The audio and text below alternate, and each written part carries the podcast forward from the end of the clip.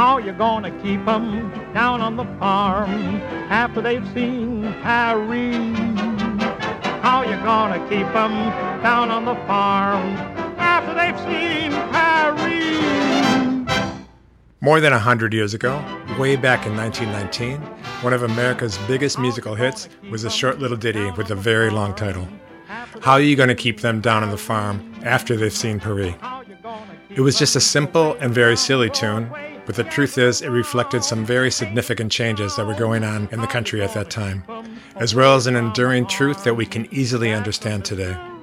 When that song came out, World War I had just ended, and the cost of that war had been incredible. Over 3 million American soldiers had been sent overseas, and more than 116,000 of them had died. In addition, 200,000 were badly injured. After all that pain, after all that sacrifice, American popular culture seemed eager to turn the page, to quickly switch the focus to lighter and more carefree subjects. For example, instead of focusing on the soldiers' suffering, this song focused on what the young men had seen over there, sights that many of them could never have imagined earlier. Paris, for example. The city was a complete contrast to what many of these young men were used to. It was open, it was exhilarating, it was filled with beauty, inspiration, and creativity. Seriously, how could anyone expect those young soldiers to be satisfied with returning to their past lives in small towns and isolated farms after having had an injection of the beauty, elegance, and excitement of the City of Lights? And all of us, immediately, we all get it. The song title says it all. Really, how the hell do you think they're going to keep them down on the farm after they've seen Paris? It's an age old, often repeated question. And it's definitely not only the Americans who have been asking it. Anyone who's ever visited the city can easily understand. Paris, with its famous avenues, impressive architecture, and beautiful elegance, has held an almost magnetic attraction for centuries. And perhaps most notably, it has always been a favorite destination of artists and other creative talents, those who often find it very tough to leave once they realize just how inspiring the surroundings can be. Hello, I'm John Gilligan. Welcome to our very first L'Atelier Balmain podcast. Today and over the next few months, we'll be exploring together a little bit of the singular history, craftsmanship, and creativity that make Balmain such a distinctive and fascinating house. I am Olivier Rousteing. Welcome to my world. Welcome to my world. Bienvenue à l'atelier Balmain. Bienvenue à l'atelier Balmain. Today we're going to be talking about beginnings. More specifically, we're going to be exploring a bit of the pre-Balmain history of two of Balmain's best-known creative directors, Pierre Balmain, the founder of the house, and Olivier Rousteing, the current creative director. Both of those men were once provincials, which is how Parisians refer to those born outside the capital, an adjective that is often used with just the slightest touch of disdain. But since childhood, each was determined to live, to study, and to work in Paris, and each worked as hard as he could to make that Parisian dream happen.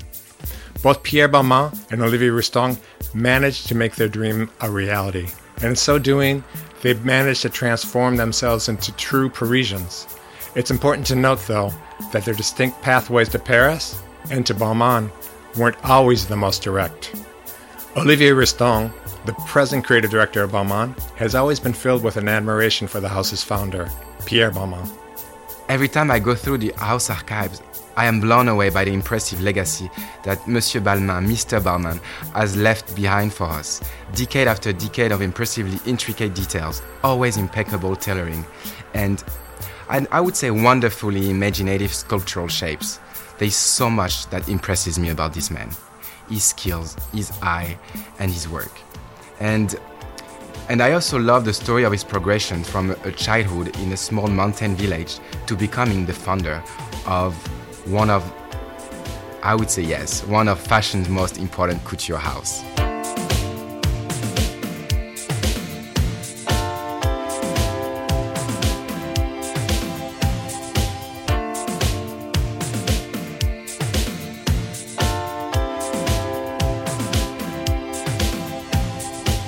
Long before Pierre Balmain founded his eponymous house 75 years ago, he was just a small town boy from Saint Jean de Maurienne, which is a tiny little village perched way up high in the mountains of Savoy. Savoy is the remote and very beautiful alpine region of France, set on the border of Switzerland and Italy. Pierre Balmain's family name, as he liked to point out, underlined his family's deep connection to the area in an extremely unique way. A local legend has it that centuries ago, villagers rescued a young boy who was found unconscious high in the neighboring mountains. After they brought him back to Saint Jean and revived him, he could not manage to remember either his name or from where he came. So the villagers decided to name him Balmain, since they had found him on the nearby Mount Balm. Pierre Balmain was an only child, born in 1914, just months before World War I broke out. His mother, Francoise, was of French and Italian ancestry, with her father coming from the nearby Italian speaking region of Switzerland. Pierre's father, Maurice, came from an old and established family of the region. Unfortunately, Maurice died very young, at age 48, when Pierre was only seven years old. He left the family settled with many debts, and it was because of those debts that Francoise had to go work with her two sisters at Les Galeries Parisiennes, the local dress shop. It's kind of funny to note how everything seems predestinated for Pierre Balmain. I mean, seriously, his mother had to go work creating dresses, and her shop was actually named for Paris. There seems to have been a pattern set from the very beginning. He was, I would say, destinated for both, for fashion and for Paris.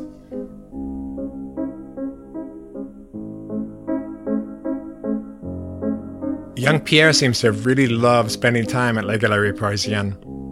He'd grab scraps of fabric off the floor to make costumes for the small figurines that were given starring roles in the many plays that Pierre created to amuse himself.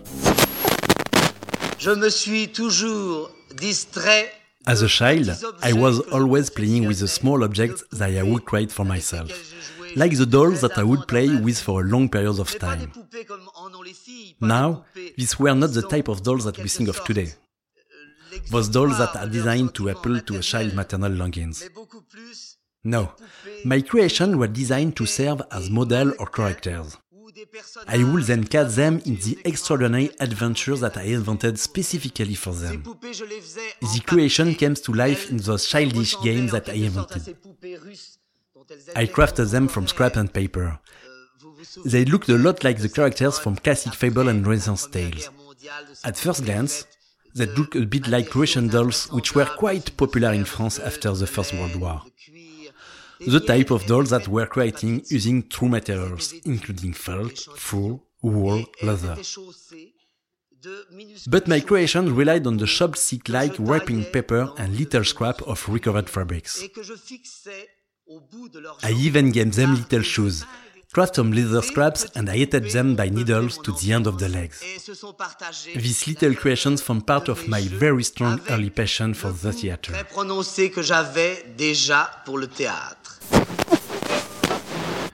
This devotion to plays and to theater is something that would remain with Pierre Balmain for his entire life.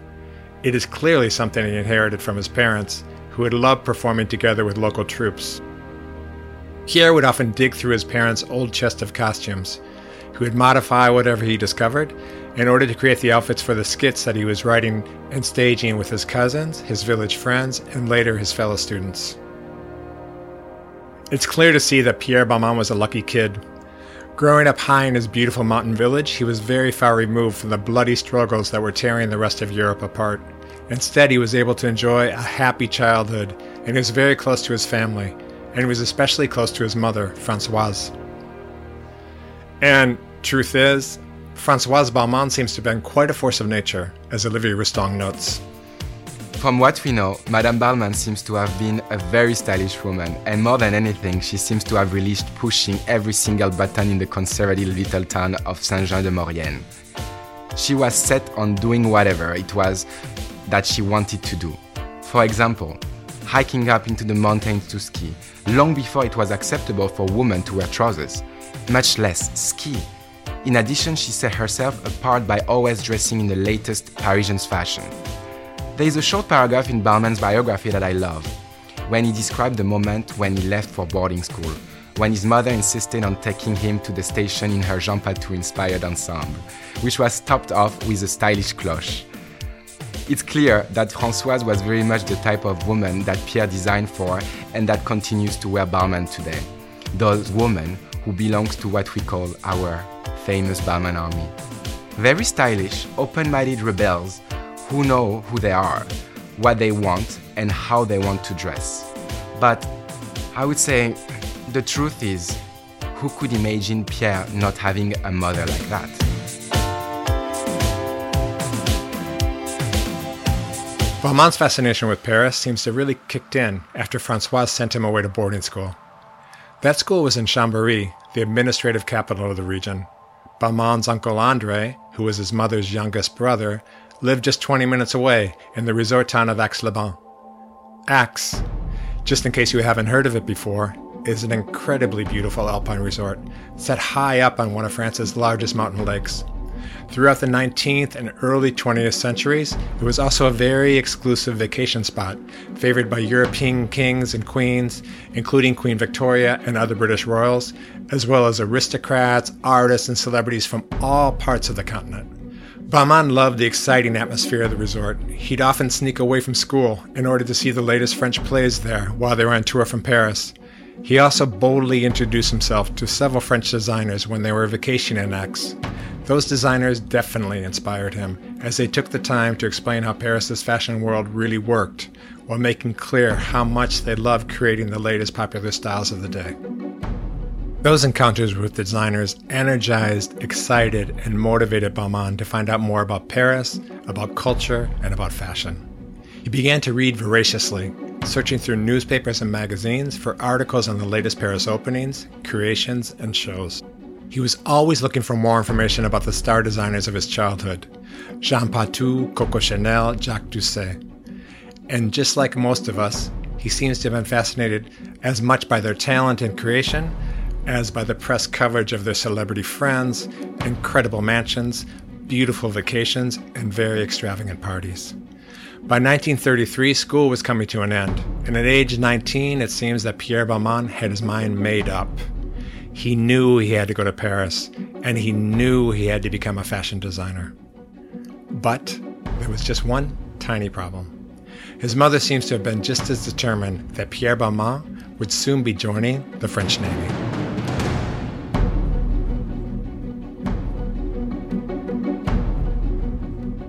Balmain's current creative director, Olivier Rousteing, is also a child of the French provinces, having grown up in the very beautiful, very aristocratic city of Bordeaux in France's southwest. Just like Pierre Balmain, Olivier Rousteing knew from a very early age that he wanted to go to Paris to study and work in fashion. But Rousteing's pathway and his childhood were quite different from those of Pierre Balmain. Those of you who have seen the film Wonder Boy the award winning and emotional documentary about Olivier Rousteing's search for answers about his origins, you already know that he began life as an orphan.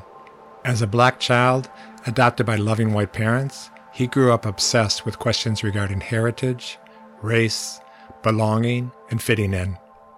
And as he recently explained to the press before showing his latest collection in Paris, that did not make his childhood any easier.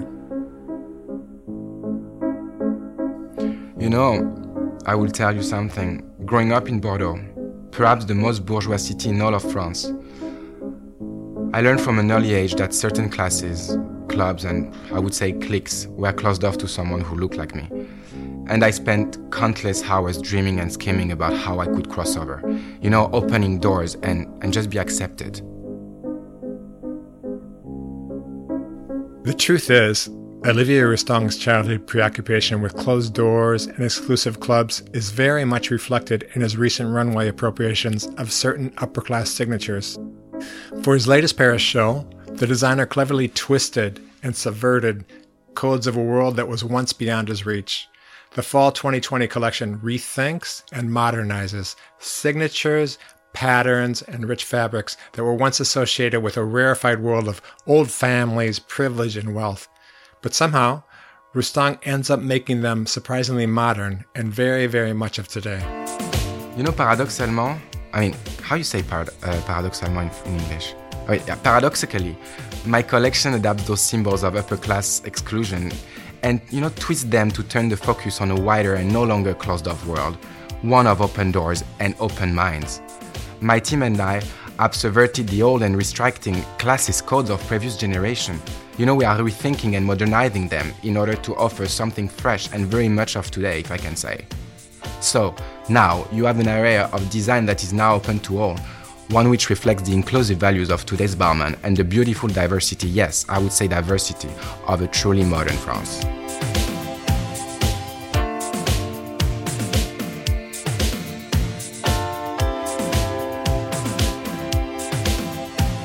Mirroring the youthful passions of Pierre Balmain, Olivier Rousteing's love of Paris and his dreams of moving to the French capital began quite early.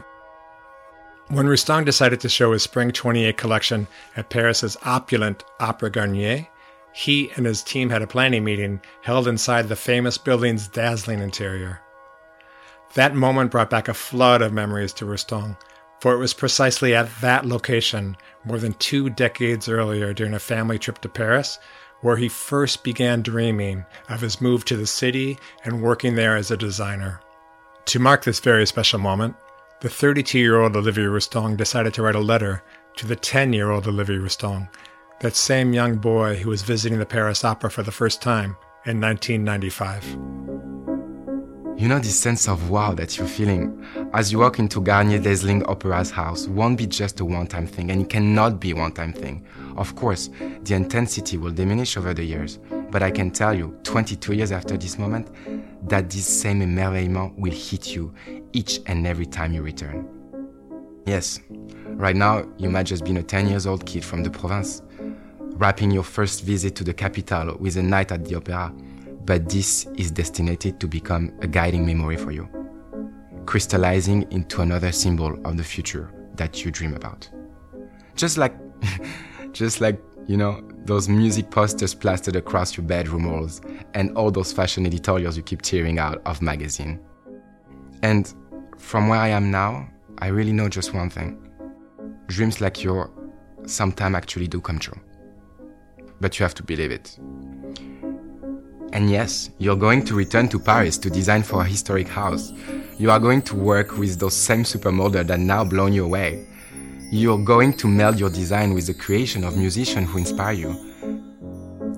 And yes, you are going to return to this singular space several times actually most notably in 2017, when your design will be worn by Les Étoiles de l'Opéra during a May Ballet premiere.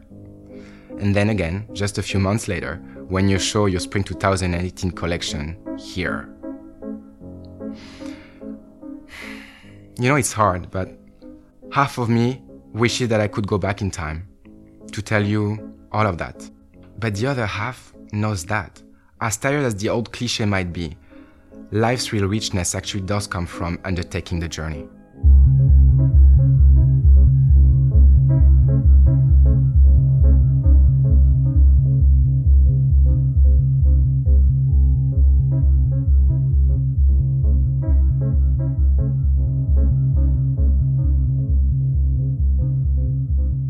Pierre Balmain always knew how to get what he wanted.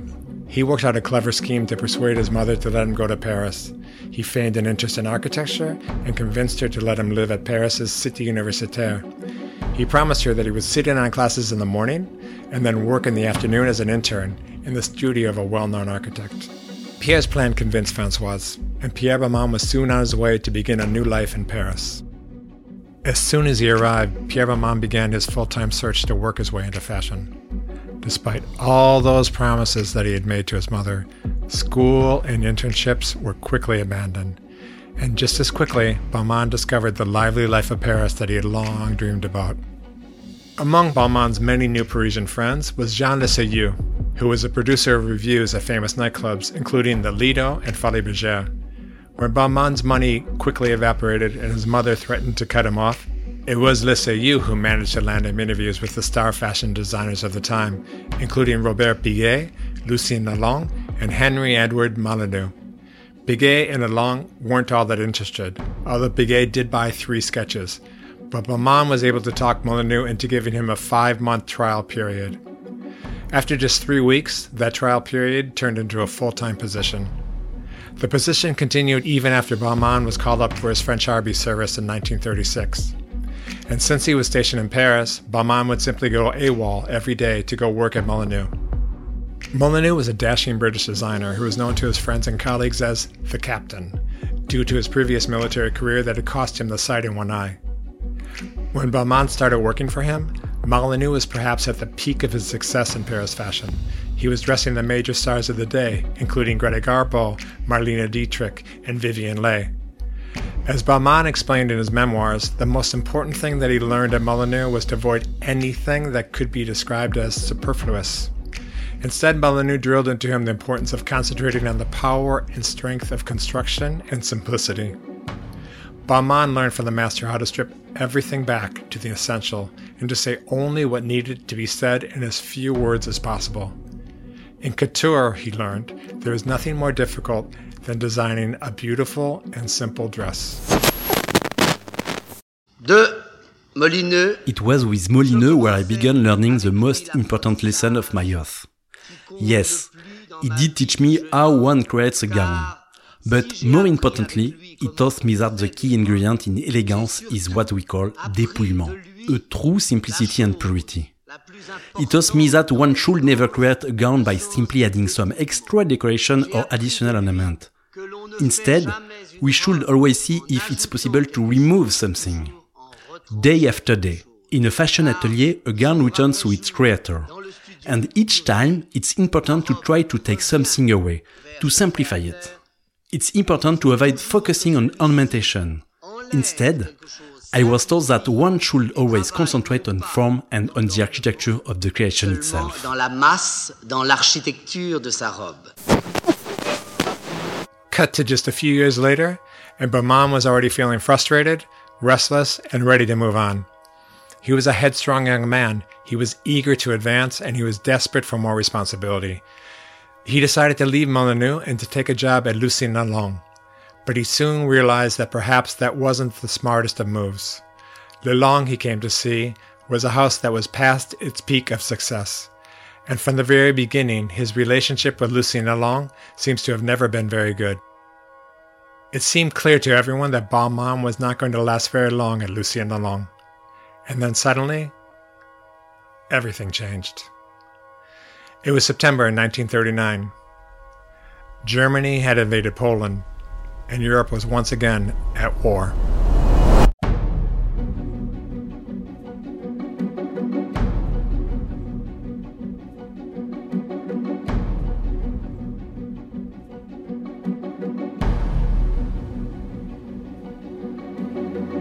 Balmain was sent back to Savoy to work for the French Army's Alpine defenses. After France fell and the occupation of Vichy were established, he was once again demobilized. Balmain decided to remain in Aix, where his mother's family had opened a second dress shop. He was lucky to be able to rely on his family friendship with the local police chief, who managed to save him from the fate of so many other young men his age, being sent to Germany to work for the German war machine as forced labor.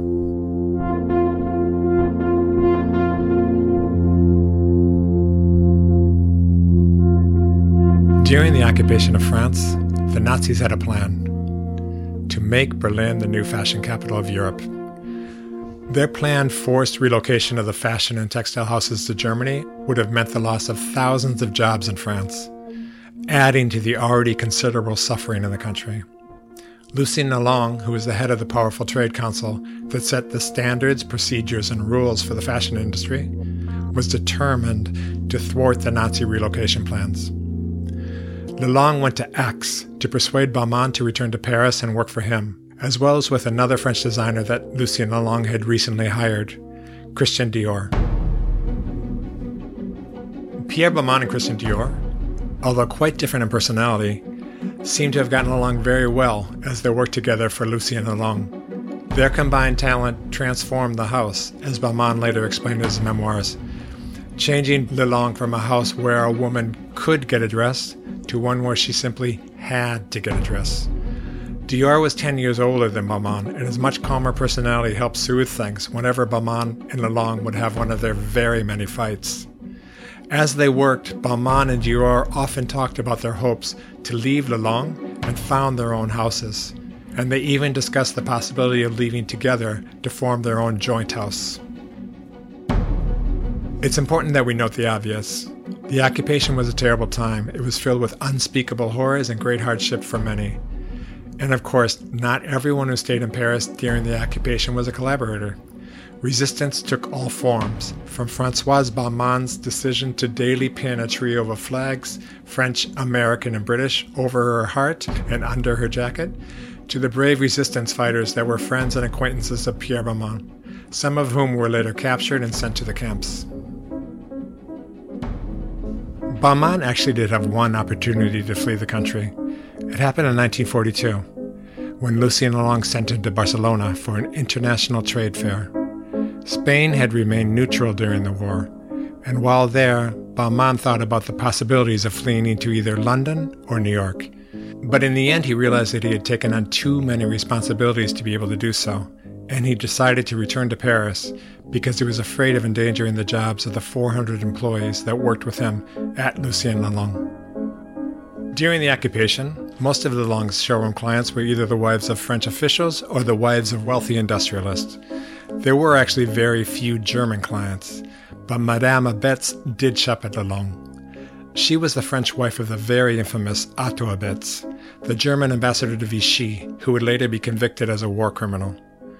Balmain actually recalls standing behind the curtain during a showing in 1943, making snide remarks to Dior about those in the seats in front of them who were enjoying the fruits of wartime profiteering and plunder. In reply, Dior joked, Yeah, just think, all those women who are going to be shot wearing Lelong.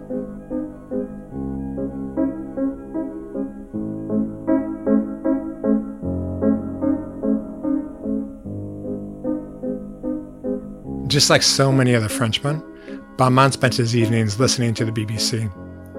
Throughout the spring and summer of 1944, he followed the advances of Allied troops as they worked their way toward the French capital after the successful landings in Normandy. In his memoirs, he mentions being at a dinner with his friend, the designer, Cristobal Balenciaga, at the very moment Paris was liberated. He writes about the incredible emotion that they all felt as they heard the city below them erupt into the Marseillaise as General Leclerc's Free French forces finally entered the city.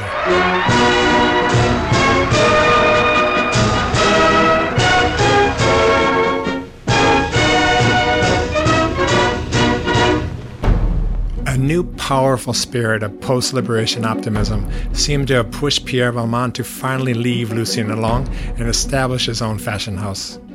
While he was helping a friend look for an apartment, he saw an aristocratic townhouse on the rue Francois Premier that had previously been requisitioned for Nazi soldiers. As you can imagine, the quarters had recently been abandoned in quite a hurry.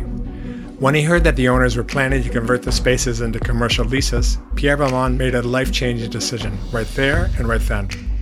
That space on 44 Francois Premier was destined to become the new atelier and showroom for his new fashion house, the House of Balmain. And that address was destined to continue as the location of Balmain's iconic Parisian flagship throughout the house's 75 year history. Balmain set to work, and he had a crazy amount of work to do. He needed to finish his final duties at Lelong, and he needed to round up all the cash needed to hire a team, pay the rent, and create a first collection for Paris's first post war house, the House of Balmain. Francoise was, of course, willing to help with the money. She pawned her diamond ring without telling Pierre.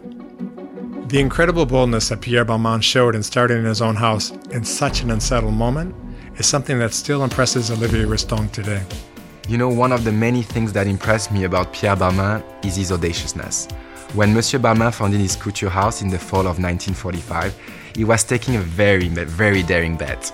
After years of war, invasion, and occupation, he believed in the possibilities of new beginnings and better days ahead. You know, I believe that optimism and daring still form part of this house DNA.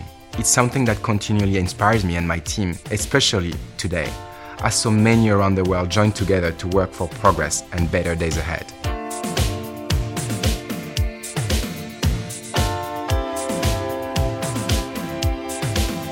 After he managed to persuade his parents to let him study fashion instead of law, Olivier Rousteing left Bordeaux. He headed up to Paris to begin his classes at ESMOD, which is one of France's leading design schools.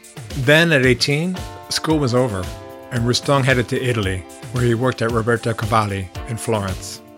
Rousteing worked for Cavalli for five years, beginning as a lowly intern and rising steadily and surely through the ranks until he was finally named designer for Cavalli's men's and women's ready to wear collections.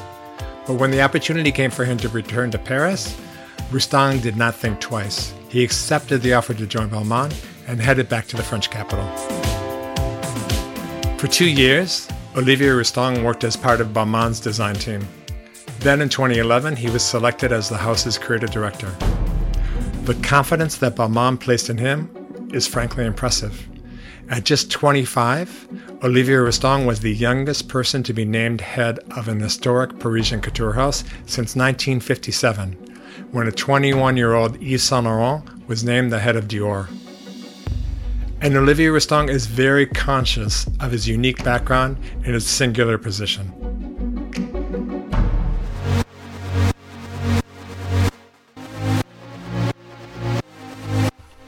You know, I would say I've never been the typical creative director of a major house. My background is different, which is how it should be. We live in a very different time. I see firsthand how my generation lives and I understand how they want to dress. More than anything, I'm privileged witness to the openness. And I would say to optimism and honesty of this dynamic moment. We are going through so many rapid evolution in art and in communication, popular culture and music. And you know, those changes constantly inspire me and are always reflected in my collection. They allow me not only to design clothes, but perhaps also to shake up things a little and offer a new vision to fashion. And he definitely has shaken things up. Olivier Rousteing's distinctive way of thinking has been a force for change in fashion. His determination to democratize and diversify fashion is personal for him. He's also determined to explore new ways of communicating directly with the house's followers, and he seems to take a special joy in learning innovative manners of creating and forming unexpected, entertaining, and always exciting types of partnerships.